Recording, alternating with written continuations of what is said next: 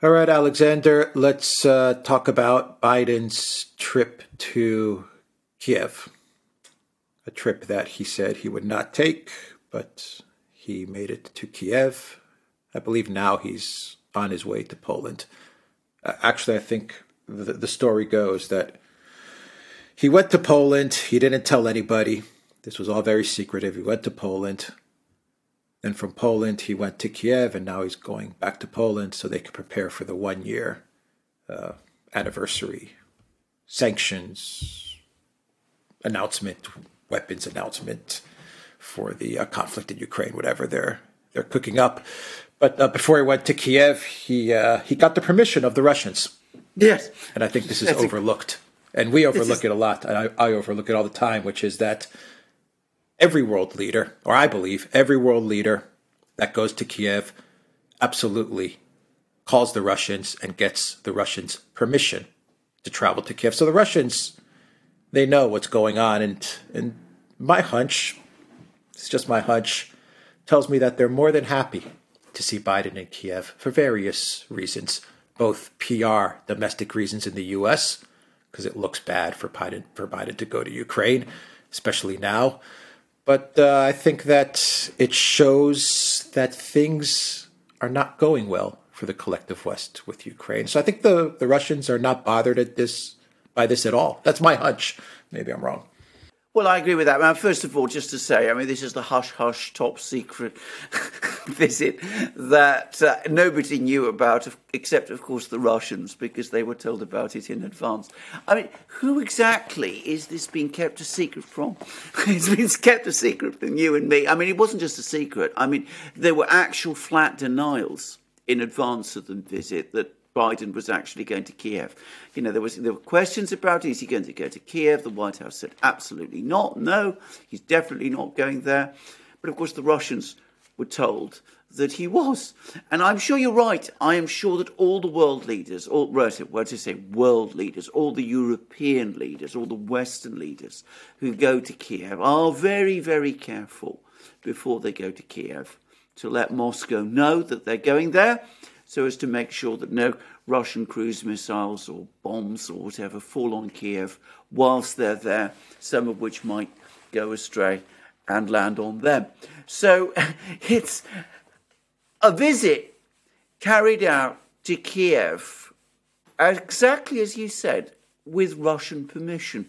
And that's something that nobody has ever talked about, ever talks about. But you're absolutely right. It's been confirmed this time. This time we know that this was the case. And it is important. Why are the Russians allowing these visits to Kiev to take place? Why are they allowing Biden to go to visit to Kiev? Why did they previously allow Johnson and Scholz and Macron and Ursula and Borrell and all of these other people to go to Kiev, the Poles to go to Kiev? Why are they doing all of that? Because, of course, it confirms to their own people, to people in Russia, look, it's not just Ukraine we're fighting, it's the entire collective West. They're behind this war. They show the same to the rest of the world. It's not a war between us and Ukraine, it is a war between us and the West.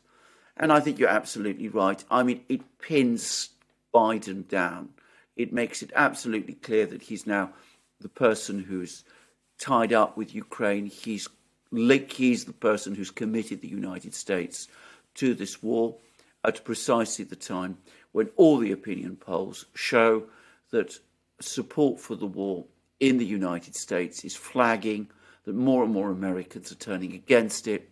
They're starting to say increasingly that um, the United States should take a secondary role. It should distance itself from it. It's not um, something that they want to see the United States go on being involved in. So that, of course, begs the next question. Why then did Biden go? And I'm going to say briefly, I think there are two reasons. I think if he went to Warsaw, if he went to um, met up with all the European leaders and didn't go to Kiev, it would be embarrassing. And there might be some people who would say, well, was he scared? And I think that's a difficult call for any US president to find himself you know that kind of charge is made. I think the other reason, and it's actually one that was in the headline story in the Financial Times when they announced this visit. Financial Times being a hardline neocon newspaper, by the way. And I suspect this headline is going to be changed very quickly if it hasn't been already. But it said Biden goes to Ukraine to shore up support for Ukraine. In other words, he's gone there because doubts are proliferating. Lots of people are becoming skeptical. The uh, military in the Pentagon is doubtful. Many of the European leaders are, or at least not maybe the leaders, but people within the European bureaucracies are becoming doubtful. There's worries about ammunition shortages. There's worries about weapons supplies. There's also worries about the Republicans in Congress hardening in their opposition against the war. And the war itself is not going well for Ukraine. And Biden, who is, I think, very personally invested in supporting Ukraine, both politically now, because he's made such a big play of it, and emotionally, and perhaps for all kinds of other reasons. Um, he's gone to Ukraine basically to shore up support, to try to force all the doubters to come back on side, to still their doubts, to say publicly the President of the United States is still there, he's still committed to the war, he still wants to see it fought to the last Ukrainian, even though he's still not able to come up with any real proposal or idea of what of how he sees the war ending. Yeah, as long as it takes. That's what they keep on telling us, but I think that's what they're telling themselves. To be honest, I think that's their kind of coping mechanism. But uh, the the announcement is allegedly going to be tomorrow. They're gonna they're gonna come out with the, the firm numbers, from what I understand. But allegedly, it's going to be 500 million in uh, in aid to Ukraine, military aid. But that doesn't. If it's 500 million, if that is the number that we're being led to believe, that doesn't cover F-16s and long-range missiles. I don't think that would be a 500 million uh, spent. That would no. That would signify that that the the the Zelensky regime is getting uh, pretty much a lot of the same, but none of the big ticket items that they've uh, been pushing for. Well, indeed, and I mean there are problems to supplying the big ticket items. I mean, it's clear European militaries are not keen on sending Leopard twos. I mean, this has been one of the. Uh, uh, I mean, this is all that drama back in January about sending Leopard two tanks to um, to Ukraine. The pressure that was put on uh, Scholz to get him to agree to send those Leopard twos. Eventually, he buckled, as he always does, and he agreed to supply the Leopard twos. And when that happened, they weren't forthcoming. By the way, there's just been a report in the Times that even the Challenger 2s that the British said they were going to send, they're not going there in anything like the number initially that people thought they would. So the British said 14, which already doesn't sound like that impressive. That's now been whittled down to four. There's going to be another 10 later. Nobody seems to know quite when. But, you know, these tanks are coming in dribs and drabs. European militaries aren't keen to part with their tanks. Borrell is now talking about, you know, everybody must come together and take all their old tanks out of warehouses, take all their shells, all the, you know, 155 millimeter shells that we've got. We've got to plunder our warehouses and all our kit to Ukraine. But I mean, you know, that is there isn't any huge enthusiasm for that either. And of course, the fighter planes well, lots of talk about that a few weeks ago. That seems to have dimmed. Of course, it might be revived at any time, but there do seem to be enormous problems about sending fighter jets. The British, it's on again and off again. They're going to train the fighter pilots, but they're probably not going to send the, their own Typhoon fighters to Ukraine until after the war is ended, which doesn't seem to me to help Ukraine very much. And the US military is now telling Ukraine, look, we can't provide you with ATACMS missiles because we don't have enough even for ourselves, let alone for you. and the Patriot missiles that we were hearing so much about a few weeks ago. Well, no sign of those. Might be the end of the year, might even be next year, apparently. But we have to make these things before we can send them. So, um, more of the same, more javelins, which haven't apparently done performed particularly well, more javelins, more ammunition, but of course we don't have much of that left, but presumably more HIMARS missiles, more shells, that kind of thing. $500 million is a flea bite compared to what the US has already sent to Ukraine, over $100 billion and counting. and um, it's not going to change the war. There are some reports that uh, that are coming out which claim that Biden is pushing Zelensky to uh, to go on the offensive. Well, there's two reports. One report is one, one's an interview with uh, with uh, Zelensky with I believe believe an Italian uh, publication, if I'm not mistaken. I could be wrong about that, but he gave an interview Sera, and he yeah. said he's now kind of yeah he's now kind of walking back his we're going to hold on to Bakhmut for for as long as it takes, and he's kind of saying now that he's ready to retreat or retreating from Bakhmut is an option. There's that side, but then there's other reports which claim that Biden along with Jake Sullivan. Jake Sullivan also accompanied Biden. Um, that they're pushing the Ukraine military, Zelensky, to go on the offensive. Um, any truth to that, and what do you make of those? I believe we, we don't know for a fact that this is the case, but I believe it is true. By the way, on, on Zelensky's interview to uh, uh, um, Corriere della Sera, can I say straight away, I don't think we should place too much weight on it. Is Zelensky made a broadcast in Kiev to the Ukrainian people, he does regular broadcasts, I think almost every day, in which he said that, you know, the situation in Bakhmut has become critical for the sake of the survival of our soldiers. We're pulling back from Bakhmut. Well, I would take that very seriously. But what he says to an Italian newspaper, he can walk back tomorrow. I mean, that's the kind of person that Zelensky is. I don't think we should be taking that altogether seriously. The fact is, the news from Bakhmut has been very bad over the last few days. A couple of days ago, the Russians captured an important village. Actually, let's not call them villages. These are basically suburbs close to Bakhmut itself. Like Soledar was really a big suburb of Bakhmut. But they captured another one called Krasnaya Gora, which apparently is on the high ground. They then leveraged their position over Krasnaya Gora to attack and capture another place called Paraskovievka. And by the way, the Russian Defense Ministry has just confirmed that that particular village is now also in Russian hands. Then there's more reports today that the Russians are getting very close to capturing a third village called Berkhova, uh, which apparently is will enable them to take control of, um, um, you know, one of the last roads, perhaps the last road leading into Bakhmut. And apparently, a Ukrainian counterattack of a day or so ago was unsuccessful. So the situation in Bakhmut is very bad.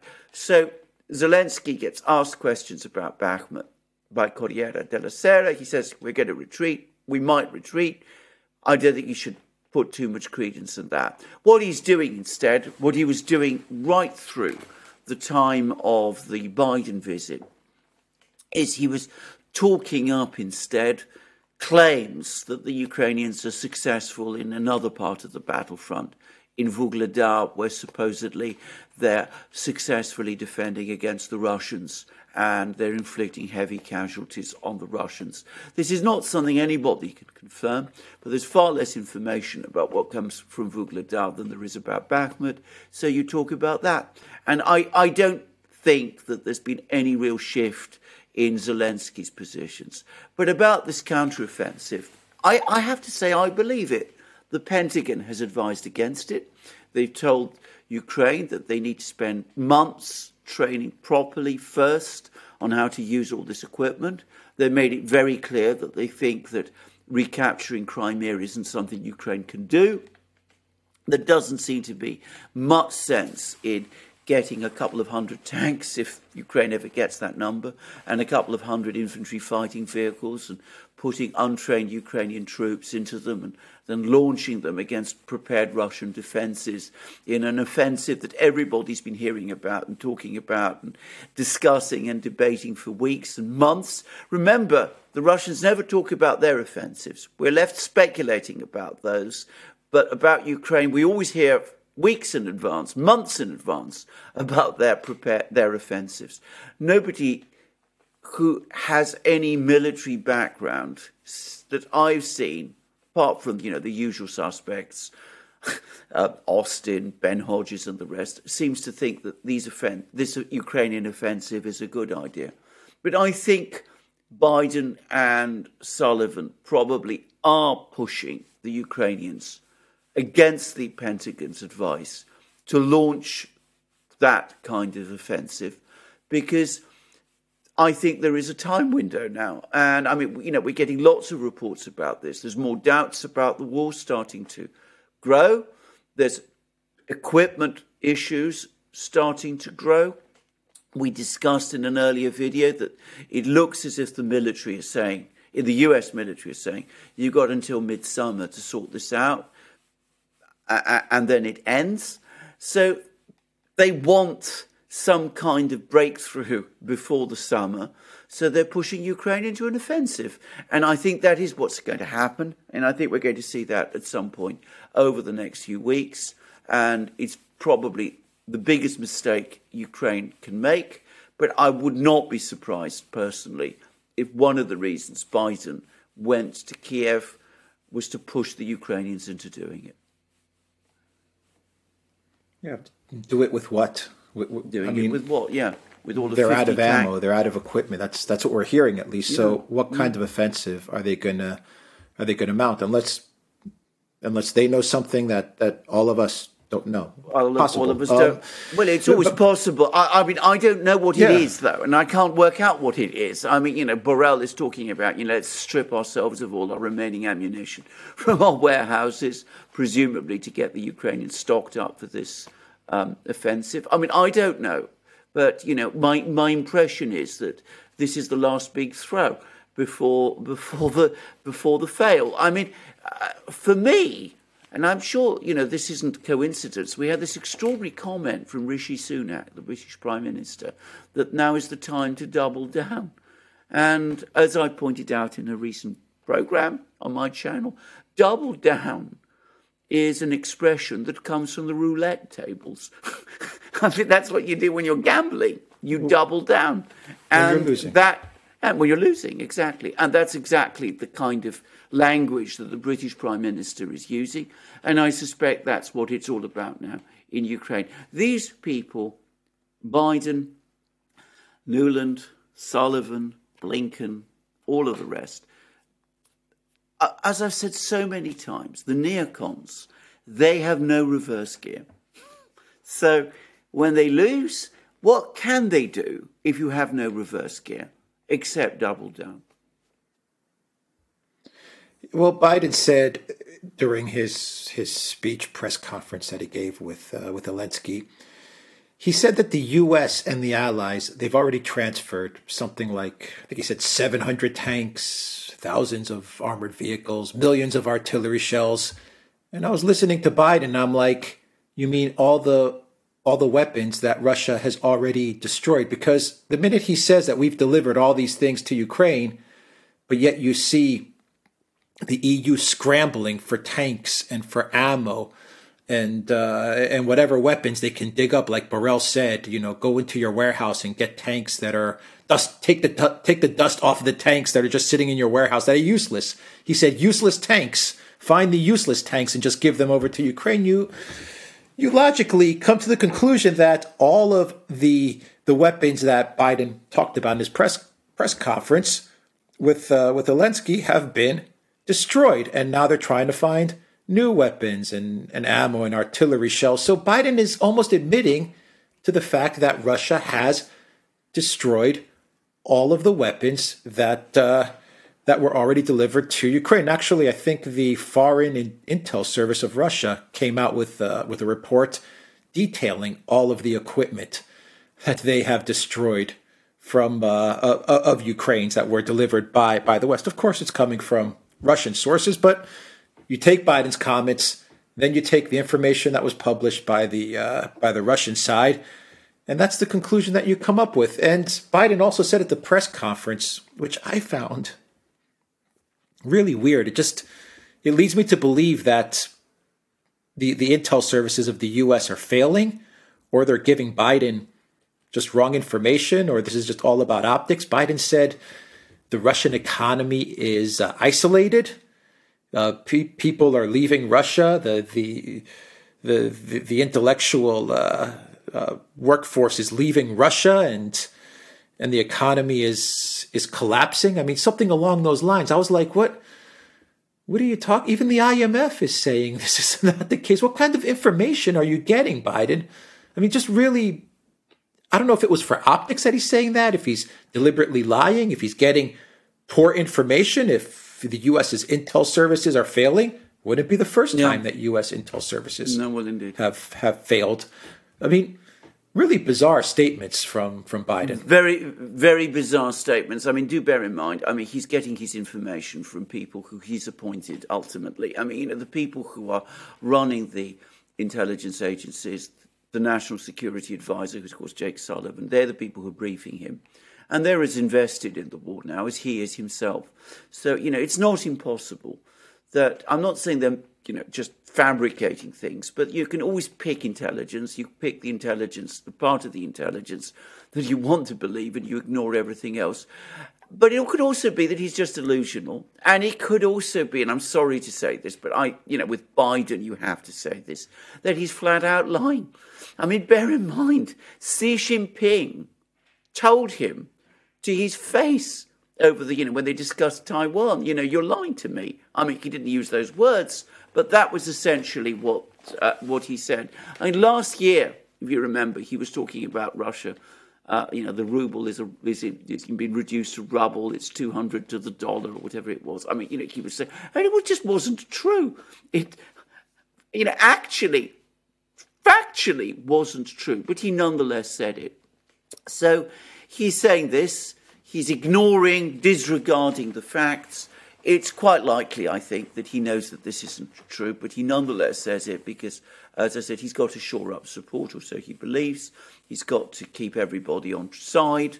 He thinks that because he's the president of the United States, if he says something like that, people will come on side. And unfortunately, to a dangerous extent, people do. I mean, that's what's so frightening about this whole business. But you know that's why he talks like this, and you're absolutely right. It's it is it does make a surreal sight, and it does make you wonder not just about the truth of what he's saying about the Russian economy and about the information he's getting about the Russian economy, but about the truth and information he's getting about everything else. Yeah. Any final thoughts with this trip? I think that um, it is an important trip. And I say why, not because anything was said there or anything's coming out of it, but I think we can now say definitely. I think, you know, that there's been some discussion about whether Biden's been manipulated by his advisors um, right the way through this war. I think to the extent that Biden is able to make decisions, he is clearly somebody who's committed to this war at a personal level. We saw that with the Nord Stream affair. We're seeing this again with his trip to uh, Kiev. He's come out now publicly. He's identified himself with the war. We can't expect, or so it seems to me, any fundamental change of policy by the United States about Ukraine or about the Russia or about anything related to these two countries until Biden himself leaves the White House. Yeah, the, the U.S. is going to continue to fight Russia. Even when yeah. the war in Ukraine is over, they're absolutely, going to absolutely. to fight Russia absolutely. until, until gonna... Biden is, is voted out because they're all emotionally vested in this, and this is very exactly. dangerous. I mean, exactly. You know, exactly. you can't have I mean, these, these leaders so emotionally invested in this conflict. Exactly. I mean, he's too. Cl- he's he's. I mean, I have to say this. He's far too close to this. He feels far too close to this. I mean, I mean, given his connections to Ukraine, which we've discussed at length in many programs, you know, as vice president and before, um, perhaps it was to be expected. But um, he, he is too close to it and he's never going to disengage. And he's clearly got this enormous visceral, he shares this visceral obsession with Russia that the neocons do. And he will never let go. He will never change. And as long as he remains president of the United States, that will continue. Yeah. And, and Russia is aware of this. And Russia is aware of this. Yeah. Exactly. Yeah. Okay. We'll end it there. The Duran.locals.com. We are on Rokfin as well. And go to the Duran shop, 10% off. Use the code. Good day. Take care.